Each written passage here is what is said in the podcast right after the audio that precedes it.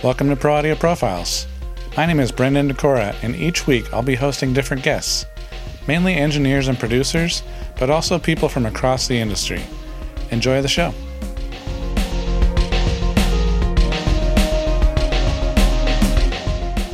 On today's show, we have Victor Indrizzo.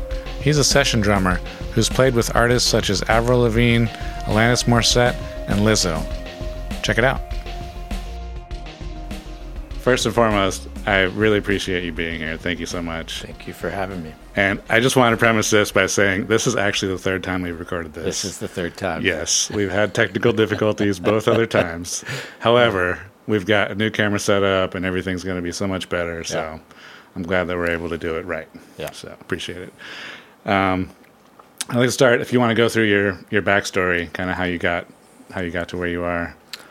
How did I get to where I am? uh, well, I started playing as a kid. I just was obsessed with music really early on. Uh, it was my escape. Right.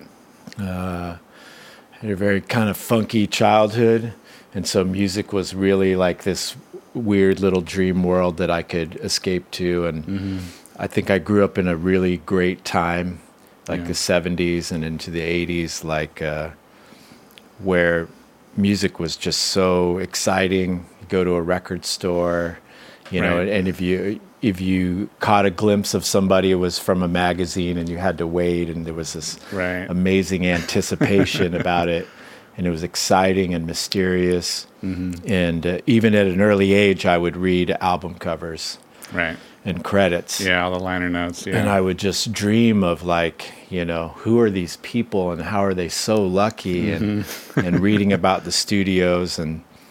And then my my family moved to California, and I was so excited uh, to be here because a lot of the the labels and the studios Yeah. were here that I would read. yeah. And one of the first things I did as a kid when I got here was I got the yellow pages out and I looked up Capitol Records Right. and I called them and asked them how much it was to make a record. And the receptionist who answered started laughing and she could tell that I was a little kid. Right. Like, How old "Oh." were you? I think maybe nine or oh, ten, Jeez. like I was Okay, little. okay.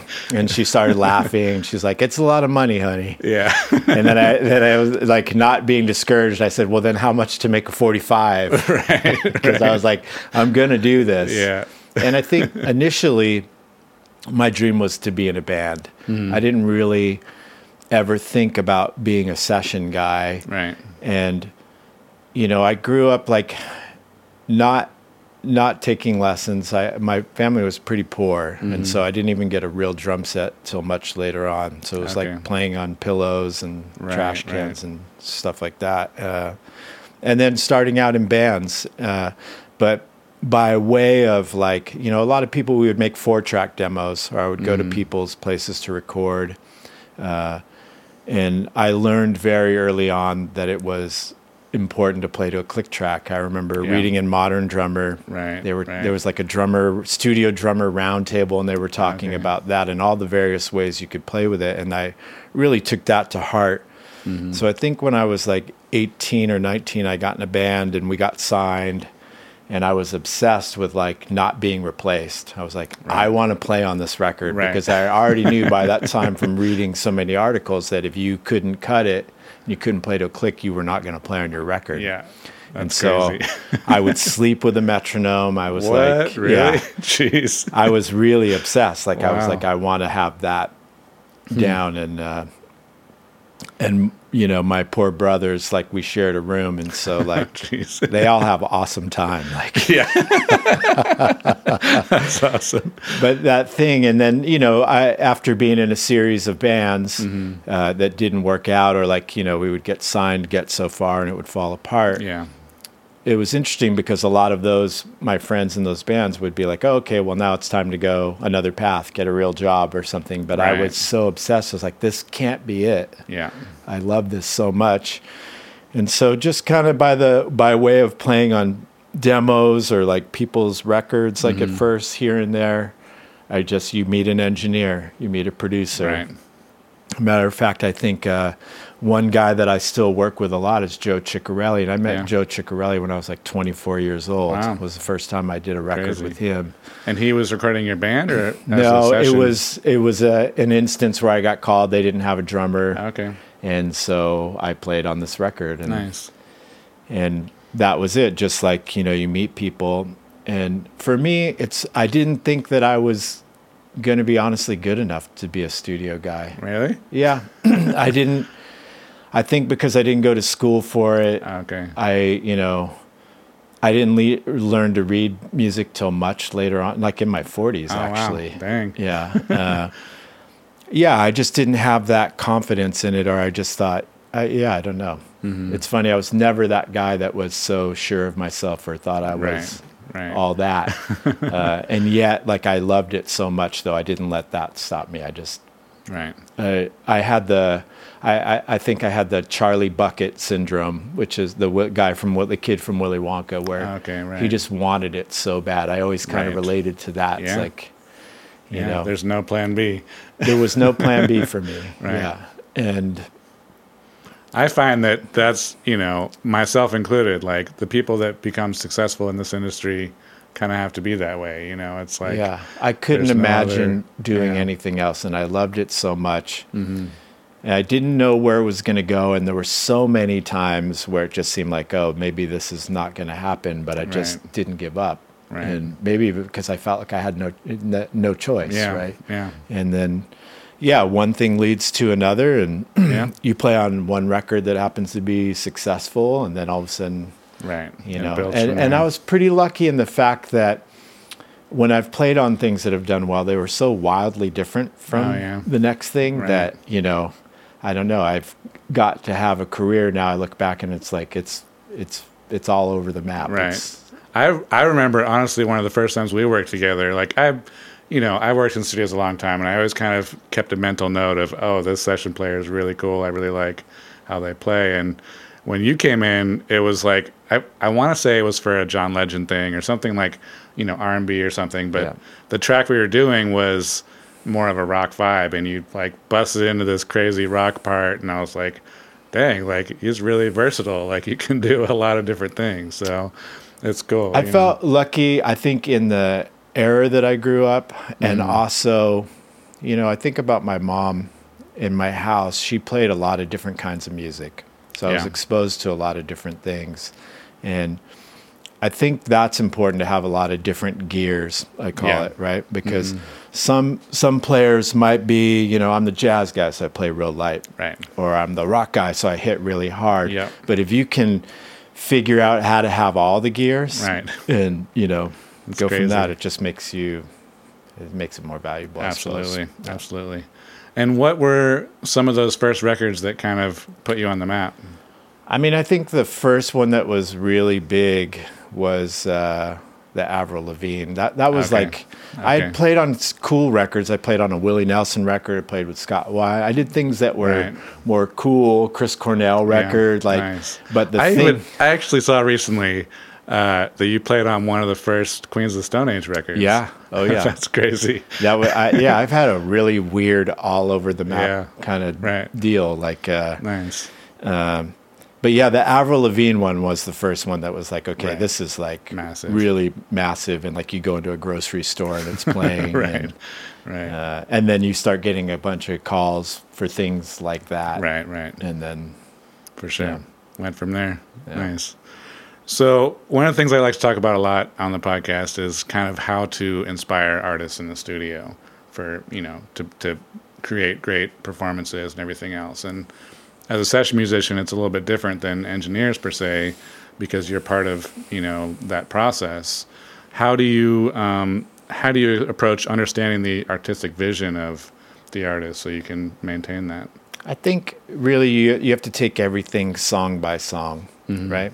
And really figure out what that song is saying and how do I convey the emotion of it. We we talked about this before, right? It's like uh, and uh, it's it's something that doesn't get talked about that much, right? Because we focus so much on the technical aspect Right. of things, right? Right. And in this day and age, you want to see people like how they technically execute something but there's this like unspoken thing of like, well, how do I convey an emotion, right? Right. So if I'm uh, on a session and I'm with an artist and they're playing a song and it's like it's sad or it has this longing Right. to it, how do I convey that in what I'm playing, right? Mm-hmm. It's like if I go in there and I start whipping out some, ch- you know, crazy chops over it, it's Yeah. like that's not conveying that emotion. So I think that's the thing. It's almost like being an actor or something where you have to put yourself in that role, Right. and I have to. What What is this song about? How do I get inside of that and then put that emotion across? And I think Right. that's the thing that makes a difference, right? It's not. Yes, you have to be able to execute, Of course. right? Yeah. Yes, as a drummer, I need to hit consistently, Right. Mm-hmm. My time needs to be good, right?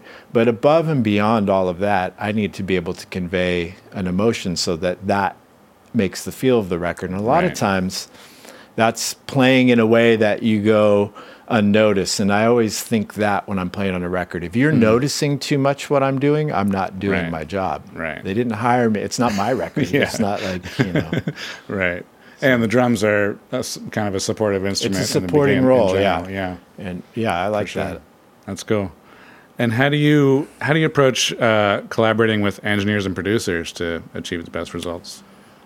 Same thing. I mean, you know, uh, luckily over time, I would say there's like uh, I've been given a level of trust with people Right. that they'll go. I, I can hear a song and go, "Oh, it's this kind of song, and I need this kind of sound," right? And that that wasn't the always the case, and Right. I, you know, so I hear a song and I go, "Oh, the drums should sound like this because that's the mood of it." But you do run into a thing where somebody else, the producer and engineer, uh, might have a very different view of it, right? Right, right. And I, I remember running into that. I have run into that through the years. Like you might find a more uh, not old school, but like a guy of a certain era where they don't want you to put shit on the drums, right? Yeah. And I'm going, Right. shit, well, this is what, like, this is how it would feel to me. And also, drums are funny that, like, how you treat a drum gives it a completely different vibe and Yeah. Mm-hmm. a feeling of playing it, right? It physically feels different right. Mm-hmm. to play a drum that's wide open as opposed to one that's super dead, Right. right? And so it's really, it's being able to adapt to all those scenarios, right? Right. It's like it's not just walking into something and going, "Oh, I'm just going to do this and Right. this is all going to work out." Like I would say more nowadays, luckily since I've been doing this so long, people are generally going to cast people, right? It's like the producer's Yeah. like uh, a, a, a director or something. He's going to cast people Yeah. and go, "Oh, I know this guy is right for this," right? Exactly. But sometimes you just get cast because somebody said, and you show up and you're like, "Oh shit, okay, now I need to figure out how to do something that." You know, initially is not how I would approach it, but I need to make this happen, right? Mm-hmm. Right. right.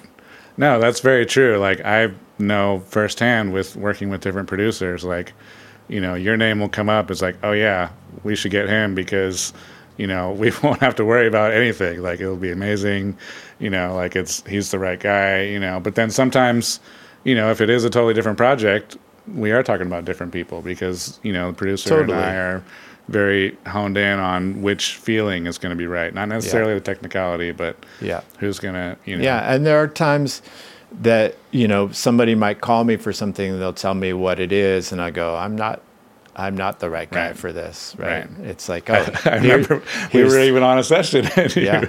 were saying that. It was like, okay, well, this is a little bit, you know, different. So we need to try to adapt and, you know. Yeah, because I think you know sometimes with all of it, you have to remove your ego from it a little bit, like Yeah. because I don't know. At this point, too, I just feel like, yeah, help people get the job done that's right, and then when Mm-hmm. the thing that you're right for rolls around, they'll be like, oh, okay, Right. yeah. Exactly. Exactly.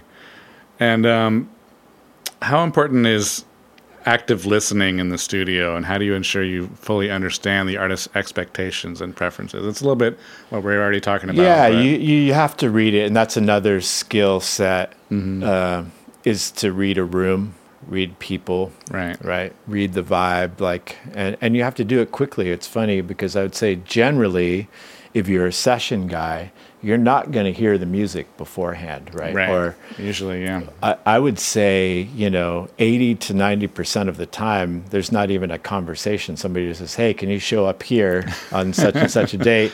And you walk in and you're like, What's the vibe? Like, how, Right. you know, and all No of a sudden you have to go, Okay, all right, I'm this guy today. Right, You know, right. I'm rock guy today, or I'm sensitive guy today. Yeah. Or I'm like, you know, anywhere in between. Yeah. So yeah, you have to read it real quick Right. and like have that that sensibility. You have to be sensitive to what's Mm-hmm. going on. And that's also one of my other questions is how do you prepare for that? Like sometimes, you know, when you don't even know the track in advance, you have to bring a number of different, Yeah. you know, pieces of gear. Like you have to be prepared for all Yeah. different So uh, I have a cartage guy who brings like I have a bunch of different Okay. stuff and Right. and then once I hear the song, I can go, oh, okay, it's this these drums or Right, this, you know. Uh, hmm. Nice. Yeah, it's it's it's really it's funny. You really have to hone your intuition. Right. right and then be able to trust that and like Right. how you do that like you know is just to be kind of familiar with a lot of different styles Mm-hmm. right and i would say for more modern things it's funny i'm lucky that i have a house full of teenagers you know not normally stuff i would listen to or even if you know i hear something coming out of their bedroom oh okay that's all right i get it Right. I see what that vibe's about you know Nice. And how do you uh, encourage artists to step out of their comfort zones and experiment with new ideas and taking risks? I mean, I, I think part of the reason I get called now is that, you know, I will try different things or I like weird sounds Right. or I've developed a thing, you know, through the years, through watching my friend Tim Pierce, who's an amazing guitar player, mm-hmm. I learned a lot from being on sessions with him and how he approaches things and how his initial track is super simple and then he builds on top of Okay. it and i the thing I, I i learned from him is that he said when he would do overdubs he would start with the chorus Oh, yeah. and he's like you know once i have the chorus happening i know the rest is cake Right, right. uh, and so I started approaching uh, drums that way, where I didn't need to make everything happen on the initial track. And as a matter of fact, like it used to be, or there is a style where it's like you know you really start bashing in the chorus, or you, you the dynamic of it really changes, which Mm-hmm. Is great for some things. But what's cool is when you can maybe you know you you can change the dynamic a bit, but if then with all your overdubs you make that chorus really pop, Right. right? Like by doing Right. a bunch of things that all of a sudden come in that weren't there. yeah. So, yeah. And that actually leads me to another topic I want to touch on is, you know, you have your space here where you do a lot of remote recording for clients. How do you balance the actual technical aspect of engineering yourself with staying creative and staying inspired and struggling with technical difficulties Yeah. and It's funny. Uh, we were talking about that a little bit before. Mm-hmm. I, you know, for years I have I've had studios where Okay. I had an engineer, I had an amazing engineer, Chris Right. Mm-hmm. Steffen, right? Like, and that was, uh, or Vincent Jones at another place. Like, uh, that was an amazing luxury. Yeah. Right. Because then I didn't have to think about anything. It's like just go play, Right. and you have that. Right. Now, uh, really, since the pandemic, right, changed Mm-hmm. everything for a lot of people, uh, and I've had a lot of uh, growing pains just figuring out, and really the hardest ones being if somebody sent you a movie or a TV show Right. where there's a lot of cues you have to get through, Right, right, right. and opening a bunch of different sessions and file management and making sure everything goes, Yeah. making sure all the mics are working, Right. and when you start flying through things, and I have had things. I was just telling you, I had a Mm-hmm. thing where. You know, somebody needed something in a in a rush. It was like, Right. and I knocked out four songs, only to find out that one of the capsules in one of my overheads was out. Oh, and you go back, and it's like, you know, now I've really learned that after Right. every take Yeah. or everything, I'm looking at all my files, making Yeah. sure all the things are there. and it's funny that can slow the creative process Of down course, a little bit, yeah. right? And so sometimes in that that event, I start backwards now, and I might do a lot of the percussion overdubs first, Okay. so that I have that to play to. Okay. So that I know, like, you know, if I have to go back to the main track and redo something, Right. I've already kind of Right, have my inspiration or the thing, the idea that was in my head Gotcha. before it gets away. That's interesting. Yeah. Nice. It's like a kind of reminder of Yes. what you were inspired by. yeah by. because there is there are things that happen I, I would say that's the thing that is cool about technology right like Mm-hmm. there's something amazing about tape but there's also something amazing about like anytime i have an idea right now i don't have to wait for the tape to rewind Right. but i can just go and do that idea right now as it strikes me Yeah, uh, exactly. But I also am super grateful that when I first started making records, it was on tape, Right. and there was that pressure of like, oh, I have to get this right. Yeah. They're not. No one's going to go and quantize me Yeah. or like, you know, yes, you could fix some things, Right. but like, Yeah. you had to play, yeah, definitely. and so that I'm grateful that I got to be in both worlds, Right. have, have a view of that. Absolutely. And how has that changed? I mean, obviously, you probably weren't engineering as much back in those days, but Never. how never. has technology changed your your workflow? I mean, what's crazy is you even think about, you know, even I would say, you know, early 2000s or even 2010, like the mm-hmm. technology to be able to record at home, you need, you could do it. You could have a bunch of great mic pre's, but now it's funny, like with the, you know, something like the universal audio stuff, Right. it's like where you have, you know, uh, plugins as your Yeah. mic. pre- The plugins sound great now. Yeah, Whereas, definitely. you know, had, a decade ago, they did not sound that No. good, right? or, or you had crazy latency, or there was Right. there were a lot of problems. So it's like Yeah. the technology, you know, really was pretty life saving during the pandemic to be able to just pivot quickly. That's true. And Yeah. like, I mean, it's it really saved my ass and probably a lot of other people, Absolutely. my peers. Yeah, definitely. Even myself, like Yeah. I got a lot more mixing work during that time because people were locked down at home making Yeah. music in their bedrooms and needed a mixer, you know. yeah It's and the barrier to entry is like it's different now like you know you, know instead of buying a, a rack of Neves for you know 10 bazillion dollars Mm. Right. i could spend $2000 Yeah. or you know whatever and get absolutely. You yeah, know. it's really good quality stuff for sure. For sure. Um and so when it comes to leaving a lasting impact, I know as a session musician you're not that's not always on your mind, but how do you how do you help to um, how do you help the artist to to achieve that you know w- when you collaborate with them Yeah, I don't know that I, I've thought about that so much.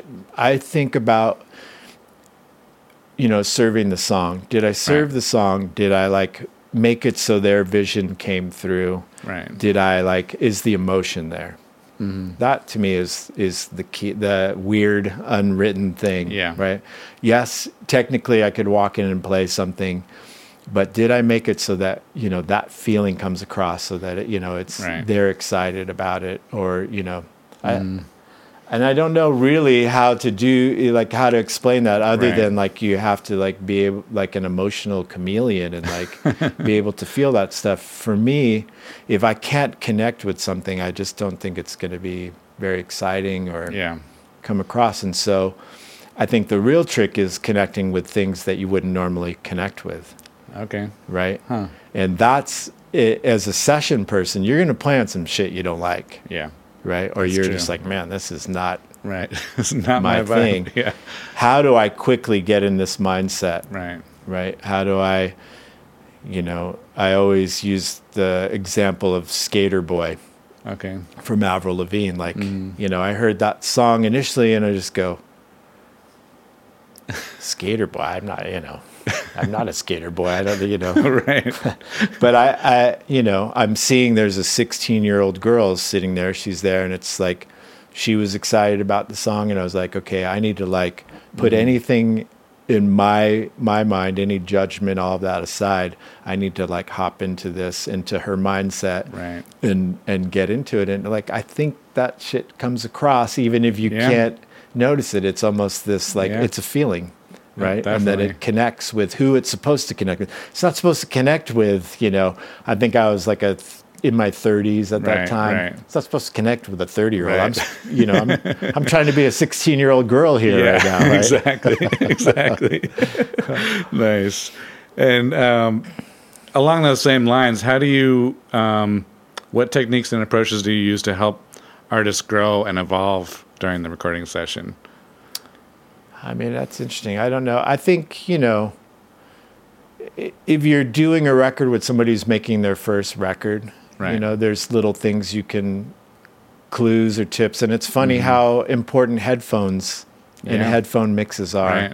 This is the thing that drives me crazy about some people that might have their own studio Mm-hmm. that the headphones are like an afterthought Yeah. when really to me it's the most important thing and anytime i had a studio it was like it was so important to be able to get the right headphone mix right Yeah, because definitely. the thing that's interesting to me is you meet some players or young players where they'll have themselves so loud louder than the click louder than everything Mm-hmm. Yeah. else i'm like if you're li- only listening to yourself, you're not having a conversation. Music has to be a Yeah. conversation.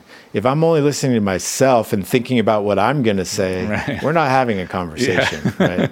And so having the right headphone mix, having Mm-hmm. like being able to hear all the things you're supposed to interact with. Right. Or maybe you're on something where it's like, oh man, I can't feel that, so you got to Yeah. go way out of my mix. Right, you right. got to be, or Yeah. I need more of this, right? Yeah. I think those things are super important in the recording process, Mm-hmm. right? Yeah, definitely. I just want to take a quick break and tell you about my free guide for creating massive snare sounds. In it, I go over all my techniques, from drum choices, tuning, microphone placements, even mixing techniques. Check it out now at brendandekora.com slash huge snare. And now, back to the show.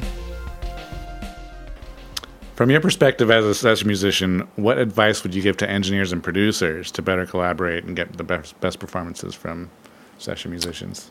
I think it's funny because there are some producers and engineers that make you feel really comfortable and really Mm-hmm. confident, right? If I feel comfortable and confident, then I'm relaxed and I know I'm in a safe place Right. that I can try a bunch of different ideas and I can fail, right? Because maybe Mm-hmm. Yeah. it's not going to work. Not every idea is going to be awesome. Yeah. But if you're in a safe, if I feel like the producer trusts me, the engineer trusts me, then I can try all these different kinds of things, and then Right. we have a dialogue, and then I think you come up with something exciting. If you're doing anything out of a place of fear, like oh maybe they're not going to like this, or maybe they don't like me, or like all that, it just doesn't. Yeah. You then you kind of clam up, and you're afraid to say something, and really maybe then you're passing by good ideas or things that could take Right. it to another place. Exactly. So- exactly.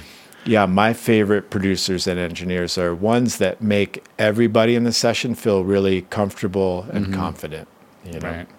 And what are some common misconceptions and misunderstandings that you think engineers and producers might have about working with session musicians? I mean, I think now if you've been doing it, like, it, it's funny. It's gotten so much harder to make records or like you know get into that same place that, uh, you know, most people I work with they're they're pretty great and they're really they know what they're doing and they know how to get the best out of people. But I think, I, I think casting again, right? Like, Right. cast the right people for the Yeah. job. Make sure you've gotten the right people.